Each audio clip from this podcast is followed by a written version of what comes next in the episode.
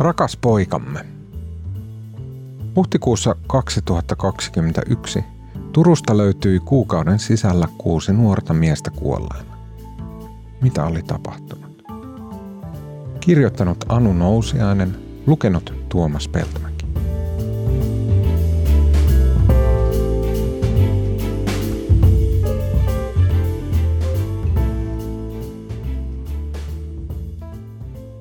Ville. Tämä on Villen siskon varhaisin muistikuva isoveljestä. Äiti on nostanut tutin keittiön liesetuulettimen päälle. Ville kiipeää tuolille, yltää tuttiin ja antaa sen pikkusiskolle. Myös tällaisia asioita palaa mieleen. Ville on pukeutunut pikkusiskon balettipukuun ja tekee piruetteja. Ville paistaa lettua, heittää sen ilmaan. Lettu tarttuu kattoon.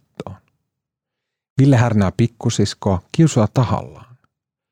Ville menossa kungfu-harjoituksiin. Ville koulussa jälkiistunnossa sen jälkeen, kun luokan pojat ovat tukkineet pesualtaan ja vesi on valunut lattialle. Villen reissuvihko, joka on jo syksyllä täynnä merkintöjä, Ville kuulapyssyn kanssa lähimetsässä röllipuvussa, pelästyneet vanhukset, kotiovella poliisi. Ville isosena pikkusiskon riparilla, kotona rukoilemassa ruokarukousta. Kevätjuhlapäivät, koko perhe kiinalaisessa syömässä friteerattua kanaa. Ville oli todella vilkas, sisko sanoo. Se meni niin vauhdilla se poika, Villen äiti sanoo. Kun vanhemmat erosivat, Ville asui arkipäivät äidin luona. Kun sisarukset olivat alakoulussa, isä teki itsemurhan. Ville oli odottanut kotona, että isä tulisi hakemaan hänet autolla treeneihin, kuten ennenkin. Isä tuli aina ajoissa. Ville ei koskaan halunnut puhua isänsä itsemurhasta. Kun hän oli vanhempi, hän otti tatuoinnin, jossa oli isän nimi. Isä puolen kanssa oli vaikeaa. Tuli riitoja ja tappeluita, joskus niin kovia, että piti soittaa poliisit. Sisarusten välit huonenivat. Siskosta tuntui, että hän voinut sietää veljeään. Ville aloitti ammattikoulussa kaksoistutkinnon suorittamisen, mutta jätti puolen vuoden kuluttua lukion kesken. Jouluaattoina hän pukeutui joulupukiksi ja kävi vanhusten luona. Hän osasi jutella heidän kanssaan, oli asiallinen ja fiksu. Kun hän täytti 18, hän sai ajokortin ja kävi äänestämässä. Siitä otettiin valokuvakin.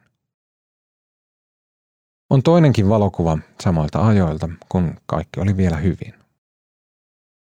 Se on otettu treenien jälkeen.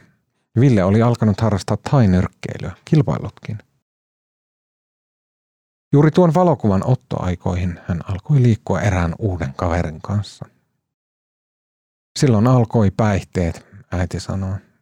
Ihan noina päivinä. Sain tietää kerta heitolla. Hän oli aivan sekaisin. Siskon mielestä Ville oli alkanut käyttää päihteitä jo aikaisemmin. Kodissa oli haissut bensa, sitä oli kaatunut lattiallekin. Hajun takia lattia oli pitänyt uusia. Ville sai äidin migreenilääkkeet ja levyllisen sirdaluudeja, joita lääkärit kirjoittivat lihaskramppeihin. Hän hankki rauhoittavia benzodiazepiineja, kaiken maailman pillereitä. Äiti joutui viemään Villen sairaalan vatsahuutteluun. Alkoi kolmen vuoden raskas jakso. Sen aikana äiti joutui useita kertoja tekemisiin poliisien kanssa. Hän soitti heidät paikalle joskus itsekin. He olivat aina inhimillisiä meitä kohtaan. Erään poliisin sanat yhtenä yönä äiti muistaa vieläkin. Hän sanoi, että täytyy ymmärtää, että tämä on sairaus. Ville saattoi soittaa keskellä yötä kaupungilta ja pyytää äitiä hakemaan. Äiti odotti autossa, kello oli kolme. Aamulla piti olla kahdeksalta töissä. Mutta siinä oli parempia kausia välillä. Kun Ville oli 19, häntä puukotettiin ja hän sai vakavia vammoja. Sairaalassa hänet jouduttiin leikkaamaan useita kertoja. Äiti meni osastolle suoraan töistä, nukkui yöt poikansa vieressä ja lähti aamulla töihin. Keväällä 2020 Ville valmistui ammattikoulusta sähköasentajaksi. Kesällä hän meni armeijaan, hän oli odottanut sitä kovasti. Armeija jäi kuitenkin kesken vain kuukautta ennen loppua. Auktoriteettiongelma, äiti sanoo. Poika sai kehotuksen tulla takaisin kahden vuoden kuluttua. Villellä oli tyttöystävä ja hän sai kivan asunnon Turusta, mutta ei viihtynyt siellä. Hän yöpyi mieluummin sohvalla äidin yksiössä. Käräjäoikeuden päätös Villen puukotuksesta viipyi kauan. Kun se viimein tuli, oikeus ei tuominut puukottajaa.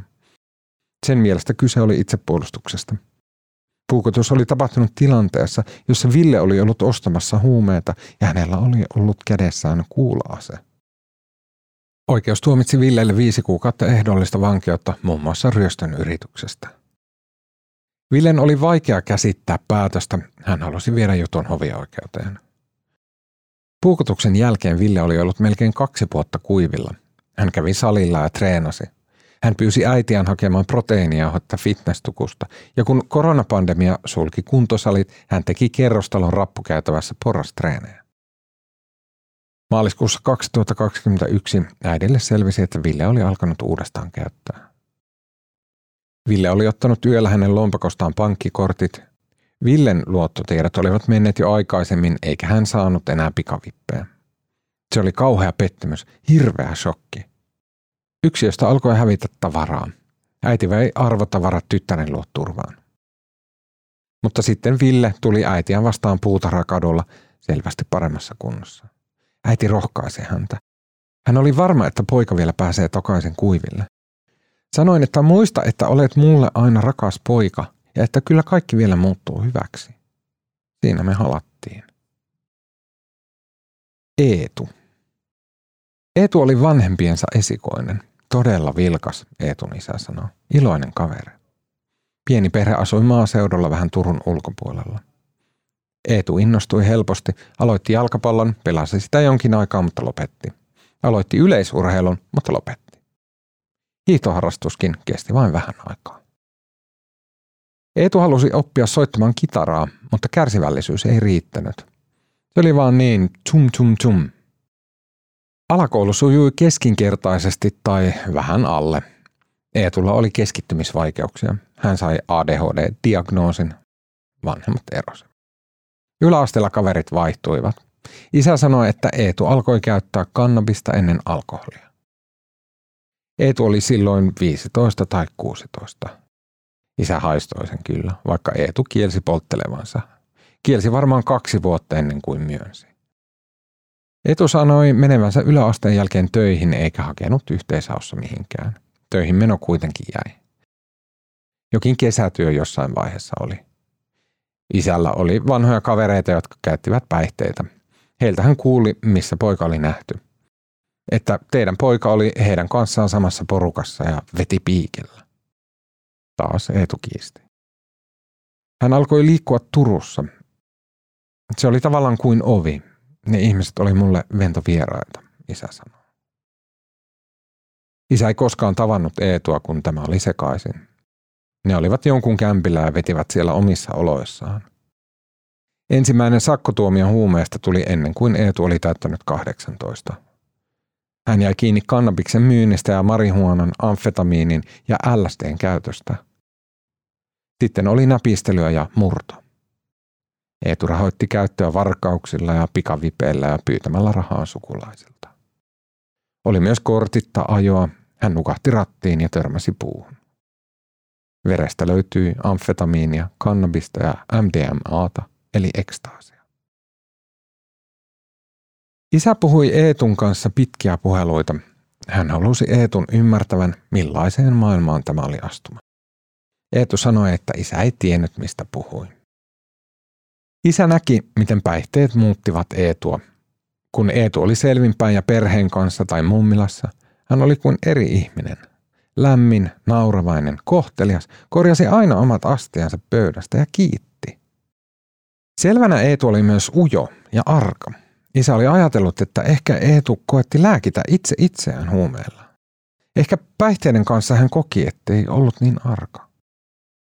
Käyttäessään Eetu valehteli ja peitteli asioita – hän kehittyy siinä yhä paremmaksi, osasi puhua ympäri.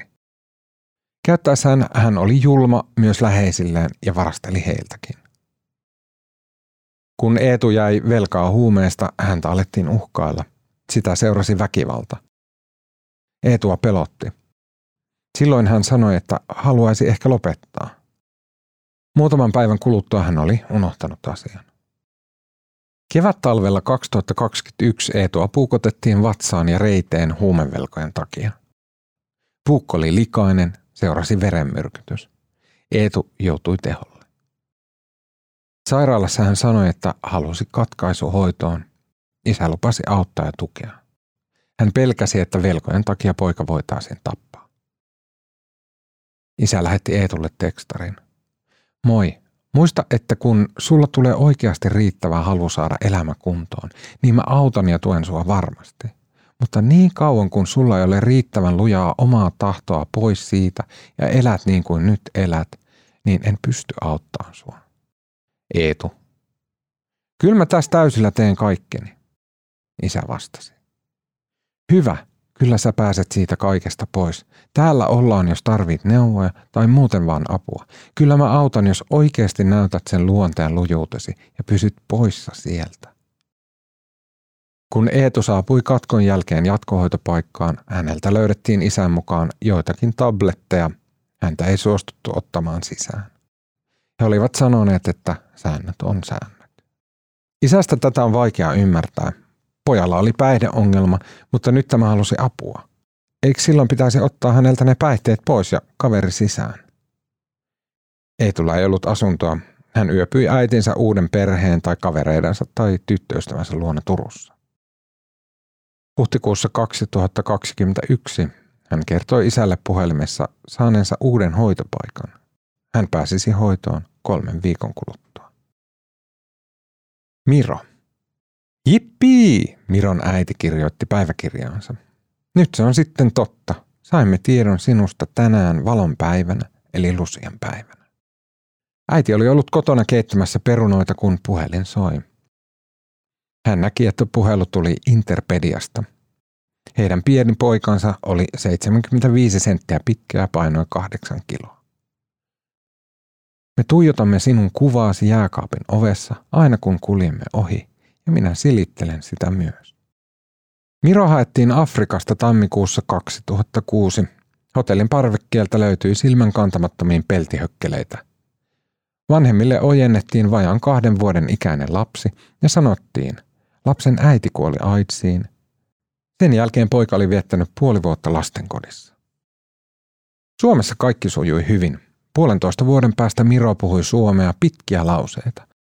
Puistossa samanikäinen poika sanoi, hei, sinulla on likaiset kädet. Toukokuu 2007. Rakastamme sinua äärettömästi. Elokuu 2007. Rakastan sinua poikani, vaikka välillä on hankalaa. Marraskuu 2008. Olet parin viikon aikana kysellyt päivittäin jotain biologisesta äidistäsi ja isästäsi. Vastailemme rehellisesti sen, mitä tiedämme. Miro kysyi, milloin mun ensimmäinen äiti kuoli? Missä mä sen jälkeen olin? Hän oli neljä. Miksi te sanoitte joo, kun teiltä kysyttiin, haluaisitteko mut? Näkeekö ne mut nyt? Pääsenkö mä sitten niiden luokse, kun mä kuolen? Miron äiti kirjoitti poikansa kysymykset päiväkirjansa. Hän kirjoitti myös, kunpa me saisimme luotua sinulle turvallisen olon ja tunteen siitä, ettei me jätetä sinua, vaikka mitä tulisi. Miro sai raivokohtauksia ja hänellä oli ongelmia kiintymyssuhteessa. Kuusivuotisneuvolassa vanhemmat pyysivät lähetettä lastenpsykiatrille, mutta eivät saaneet. Koulusta alkoi nopeasti tulla kotiin viestejä. Me ei pärjätä teidän pojan kanssa. Tehkää jotain. Oli kiusaamista. Vitun hmm. Kolmas luokka meni hyvin. Kun Miro oli yhdeksän, hän sai ADHD-diagnoosin. Kun hän oli yksitoista, hän matkusti isänsä kanssa synnyinmaahansa juuri matkalle.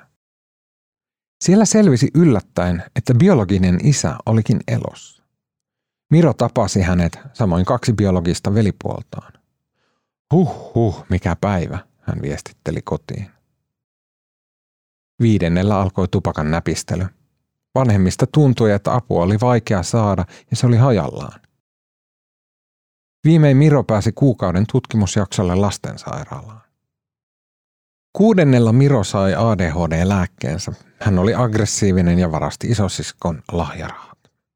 Kotiarestia, kotiin tuloaikoja, jota Miro ei noudattanut. Hän valehteli olevansa treeneissä ja livahti kauppakeskukseen. Kesäkuu 2017. Sinua ovat alkaneet päihteet kiinnostaa entistä enemmän. Miro oli 13. Vanhemmat soittivat lastensuojeluun. Kuudennen lopussa Miro otettiin huostaan. Perhetukikeskuksessa Miro käytti päihteitä ja karkasi. Hänelle määrättiin ensimmäinen LVR, liikkumisvapauden rajoitus. Ensimmäisellä päivälomalla kotiin hän hankki rauhoittavia benzodiazepiineja. Kun hän palasi laitokseen, hän otti kaikki tabletit kerralla. Vanhempien mielestä se nuorisopsykiatriseen hoito- ja kasvatustyöhön erikoistunut vaativan laitoshoidon yksikkö, johon Miro sijoitettiin, oli pelkkä säilytyspaikka. Miro kertoi käärineensä siellä ohjaajan nähden kannabissätkää. Ne oli keittäneet kiljua siellä, Miron isä sanoi. Mirolla oli itsetuhoisia ajatuksia. Hän oli välillä hoidossa sairaalan nuorisopsykiatrisella osastolla – sitten hän pahoinpiteli lastenkodista toisen nuoren ja lensi sieltä ulos.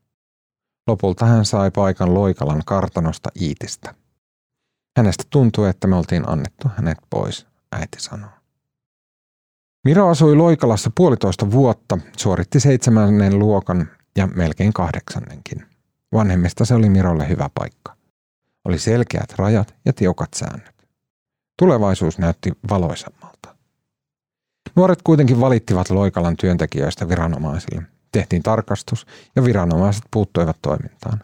Lastensuojelulakia oli rikottu. Viranomaisten määräyksestä sääntöjä löysettiin. Nuoret esimerkiksi saivat alkaa käyttää puhelimia vapaasti, myös öisin. Miron käytös muuttui uhmakkaammaksi ja aggressiivisemmaksi. Kesäkuu 2019. Poliisi löysi sinut Kouvolasta jonkun talon rappukäytävästä sammuneena. Heinäkuu 2019. Aamulla isä sai puhelun poliisilta. Oli tilannut taksin ja lähtenyt hatkaan ja joutunut yöksi putkaan. Miro sai syytteen virkavallan vastustamisesta. Hän oli 15. Seuraava karkumatka kesti useita päiviä. Kun hänet haettiin poliisiasemalta, hän oli uuvuksissa ja nälkäinen, vähissä vaatteissa ja ilman puhelinta ja kenkiä. Syyskuussa äiti kirjoitti, olet ollut hatkassa kohta kaksi viikkoa. Minä käyn läpi menettämisen pelkoa. Mitä jos sinä kuolet yliannostukseen tai sinut hakataan huumevelkojen takia? Poikani, tuntuu kuin sinä liukuisit käsistäni, enkä minä voi tehdä mitään. Äiti muisteli, miten hän kantoi pientä poikaansa kangasrepussa. Ajattelin, että meillä oli tarjota kaikkea, mitä onnelliseen lapsuuteen kuuluu. Syliä, hellyyttä, läsnäoloa, turvalliset rajat ja rakkautta. Kolmen viikon karkumatkan jälkeen Miro soitti. Olet rakas, hänen äitinsä sanoi. Samoin, Miro vastasi. Viikkoa myöhemmin hän yritti aseellista ryöstöä kädessään puukko. Poliisi löysi hänen repostaan pillereitä, ruiskuja ja neuloja. Poliisi vankila. Syyte törkeästä pahoinpitelystä, vuosi nuorisorangaistusta, nuorisokoti Pohjanmaalla, huumeseuloja, amfetamiinia, subuteksia. Helmikuu 2020. Ymmärrätkö todella, miten vakava teko puukotus oli? Helmikuu 2020. Äiti, kyllä mä tiedän olevani addikti. Vanhempien mielestä Miro kuulosti katkeralta. Miksi te adoptoitte? Hän saattoi kysyä. Hänestä adoptio oli itsekäs teko. Uusia karkumatkoja, väkivaltaa – lastensuojelulain mukainen ehopäätös erityisestä huolenpidosta aggressiivisesti käyttäytyvien, toistuvasti karkailevien, paljon rikoksia tekevien tai päihderiippuvaisten nuorten elämäntilanteen tasaamiseksi.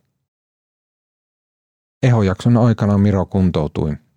Hän oli taas meidän vanha poika, isä sanoi. Vierailut olivat mukavia. Halattiin. Siskon ylioppilasjuhliin Miro pukeutui tummaan pukuun. Se oli hankittu mummon hautajaisiin. Syksyllä 2020 poliisi soitti. Miro oli otettu kiinni festareilla. Hänen kassistaan oli löytynyt vaaka, jolla oli punnittu amfetamiinia. Äiti kirjoitti. Isä sanoi, että on pettynyt lastensuojelulakiin ja siihen, että systeemi ei toimi. Tuntuu, että YPR, eli yhteydenpitorajoitus, ja LVR ovat ainoita asioita, joilla sinua voidaan rajoittaa. Sossusi sanoikin rehellisesti, että tämä on tällaista hengissä pitämistä. Miro siirrettiin laitokseen Turkuun. Aina kun puhelin soi, vanhemmat säikähtivät. Kotilomia peruttiin. Miro löytyi Helsingistä ja hän kertoi joutuneensa pahoinpidellyksi. Hän uhkaili itsemurhalla ja hänet vietiin nuorisopsykiatriselle osastolle, mutta pakkohoidon kriteerit eivät täyttyneet. Vanhemmista tuntui, ettei kukaan halunnut ottaa vastuuta heidän sairaasta lapsestaan. Tammikuussa 2021 Miron huumeseula oli puhdas. Koulussa sujui hyvin. Peruskoulu oli melkein suoritettu. Miro aikoi hakea yhteishaussa sähköpuolelle. Helmikuussa seulassa näkyi taas käyttöä. Puhelimessa tuli siitä riitaa. Vittuukaa kiinnosta enää olla teidän perhees, äiti kirjoitti Miron sanoneen. Miksi adoptoitte lapsen, jos ootte heti antaa sen pois, kun tulee ongelmia, ettekä suostu näkee sitä? Yhdessä viestissään isä kutsui Miroa narkomaaniksi. Miro suuttui. En mä ole mikään nisti, hän kirjoitti takaisin. Älä enää koskaan sano mua narkomaaniksi. Mä vihaan nistejä. Miro varasti läppärin ja kauppasi sitä Hansa-keskuksessa. Hänet vietiin putkaan. Laitoksen ohjaajat löysivät hänen huoneensa vessan roskiksesta neuloja. 17-vuotispäivä lähestyi. Äiti teki pojalleen syntymäpäivän lahjaksi valokuva-albumin. Hän liimasi siihen kuvia, jotka alkoivat Miron lapsuudesta ja jatkuivat nykyhetkeen. Hän lähetti myös sydämen muotoisen suklaarasian ja kortin. Halusimme antaa sinulle lahjaksi aikamatkan lapsuuteen, siinä luki. Miro ilahtui lahjasta ja näytti valokuvia muillekin. Maaliskuun puolivälissä soitti poliisi. Miron epäiltiin syyllistyneen uusiin rikoksiin. Hän oli varastellut puhelimia ja kaupitellut niitä. Hän riehui laitoksessa ja poliisit veivät hänet putkaan rauhoittumaan. Maaliskuun viimeisellä viikolla Miro soitti äidilleen ja kyseli kuulumisia. Äiti ajatteli, miten erilainen poika oli selvinpäin. Olet rakas, hän sanoi. Viikkoa myöhemmin Miro soitti isälle. Hän halusi kotilomalle. Isä sanoi, että se onnistuu, kun huumeiden käyttö ja rikokset loppuvat. Miro alkoi syyttää vanhempiaan. He riitelivät ja isä katkaisi puhelun. Pitkänä perjantaina toinen huhtikuuta Turun poliisi soitti. Miron huoneesta oli taas löytynyt lääkkeitä ja huumeita. Miro oli alkanut riehua ja poliisit olivat vieneet yöksi putkaan. Seuraavana päivänä hänet oli palautettu laitokseen. Huhtikuu 2021. Huhtikuun lopussa 2021 Lounais-Suomen poliisi julkaisi tiedotteen. Sen mukaan viisi parikymppistä miestä oli kuollut Turussa eri yksityisasunnoissa huhtikuun 2021 aikana.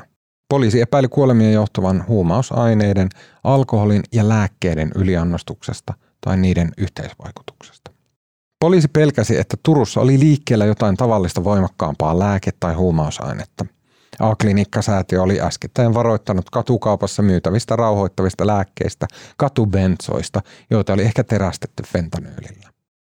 Nopean huumetiedotuksen verkosto Nopsa mainitsi erityisesti väärännetyt Xalol-tabletit. Yhden kuolleen pojan taskusta oli löytänyt pari tyhjää Xalol liuskaa. Xalol 1 milligramma, Alpratzolam. Galenica AD Beograd siinä luki. Siitä oli otettu kuusi tablettia. Sana fentanyyli synnytti Suomessa pienen kohun. Fentanyyli on tavattoman vahva opioidi. Yhdysvalloissa se on pahentanut opioidikriisiä entisestään niin, että vuonna 2021 se aiheutti jo yli 70 000 yliannostuskuolemaa. Xalol-tabletit valmistetaan lääketehtaassa Serbiassa. Ne sisältävät alprazzolaamia, joka kuuluu benzodiazepiinien lääkeryhmään. Alprazzolaami vaikuttaa keskushermostoon, rauhoittaa, unettaa ja vähentää ahdistuneisuutta. Suomessa benzot luokitellaan sekä lääkkeeksi että huumausaineeksi. Alprazzolaamia ei myydä Suomessa apteekissa nimellä Xalol. Sitä saa reseptillä esimerkiksi nimellä Xanor. Xanor on tavallinen lääke vaikean ahdistuksen lyhytaikaiseen hoitoon.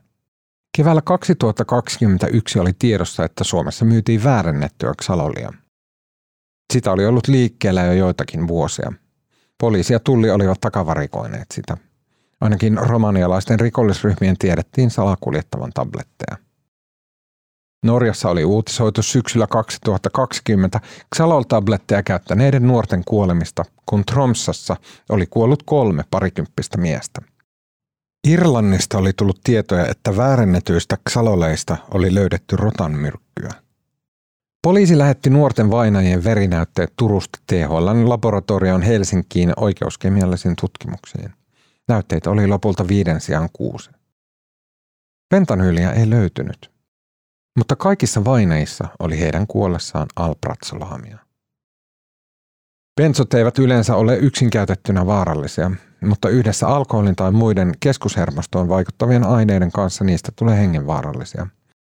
Yhteiskäyttö voi johtaa hengityksen lamaantumiseen ja uhri kuolee nukkuessaan. Laittomasti hankituista bensoista ei voi tietää, miten vahvoja ne ovat.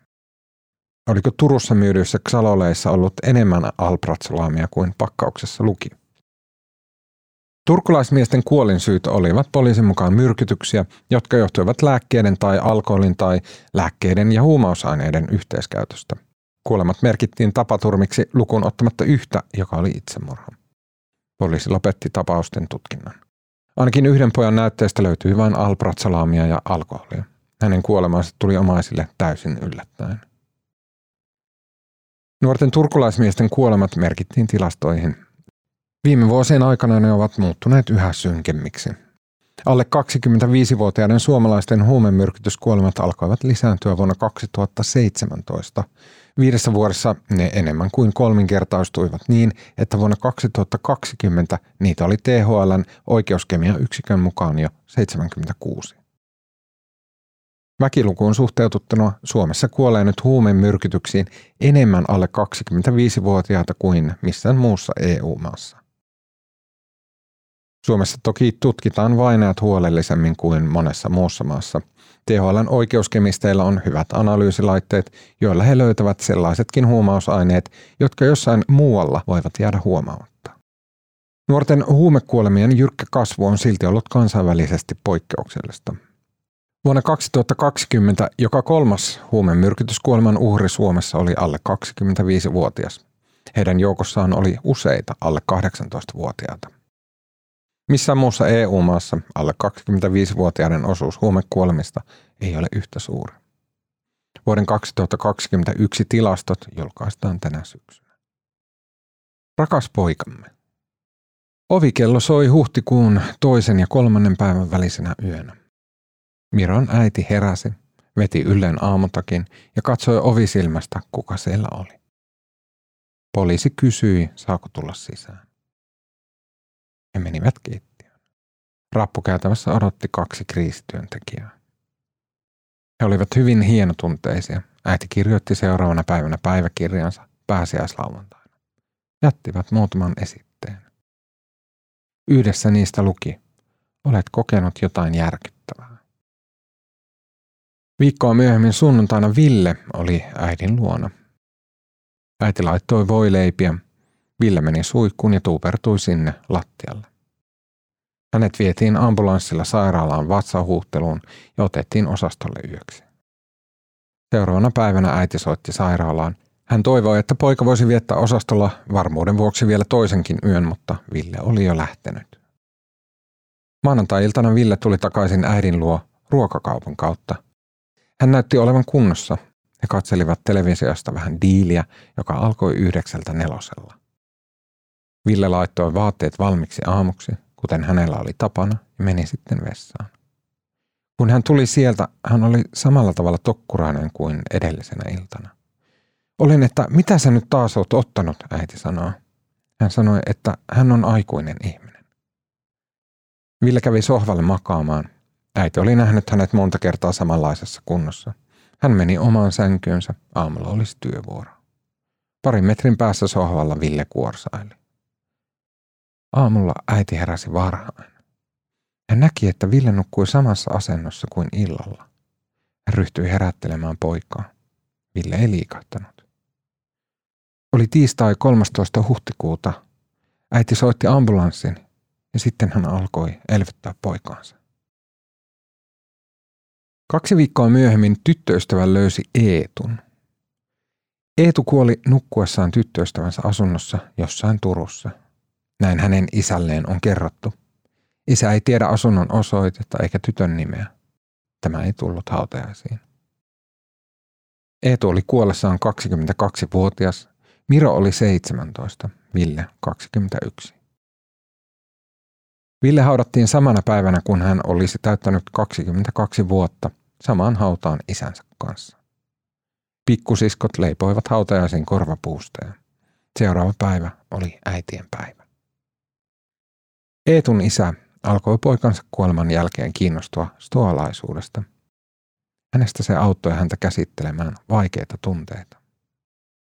Miron tuhka siroteltiin merelle eräänä pilvisenä, mutta lämpimänä kesäsunnuntaina. Hänen vanhempansa katselivat, miten tuhka loittoni veneestä valkoisena vanana veden pinnalla.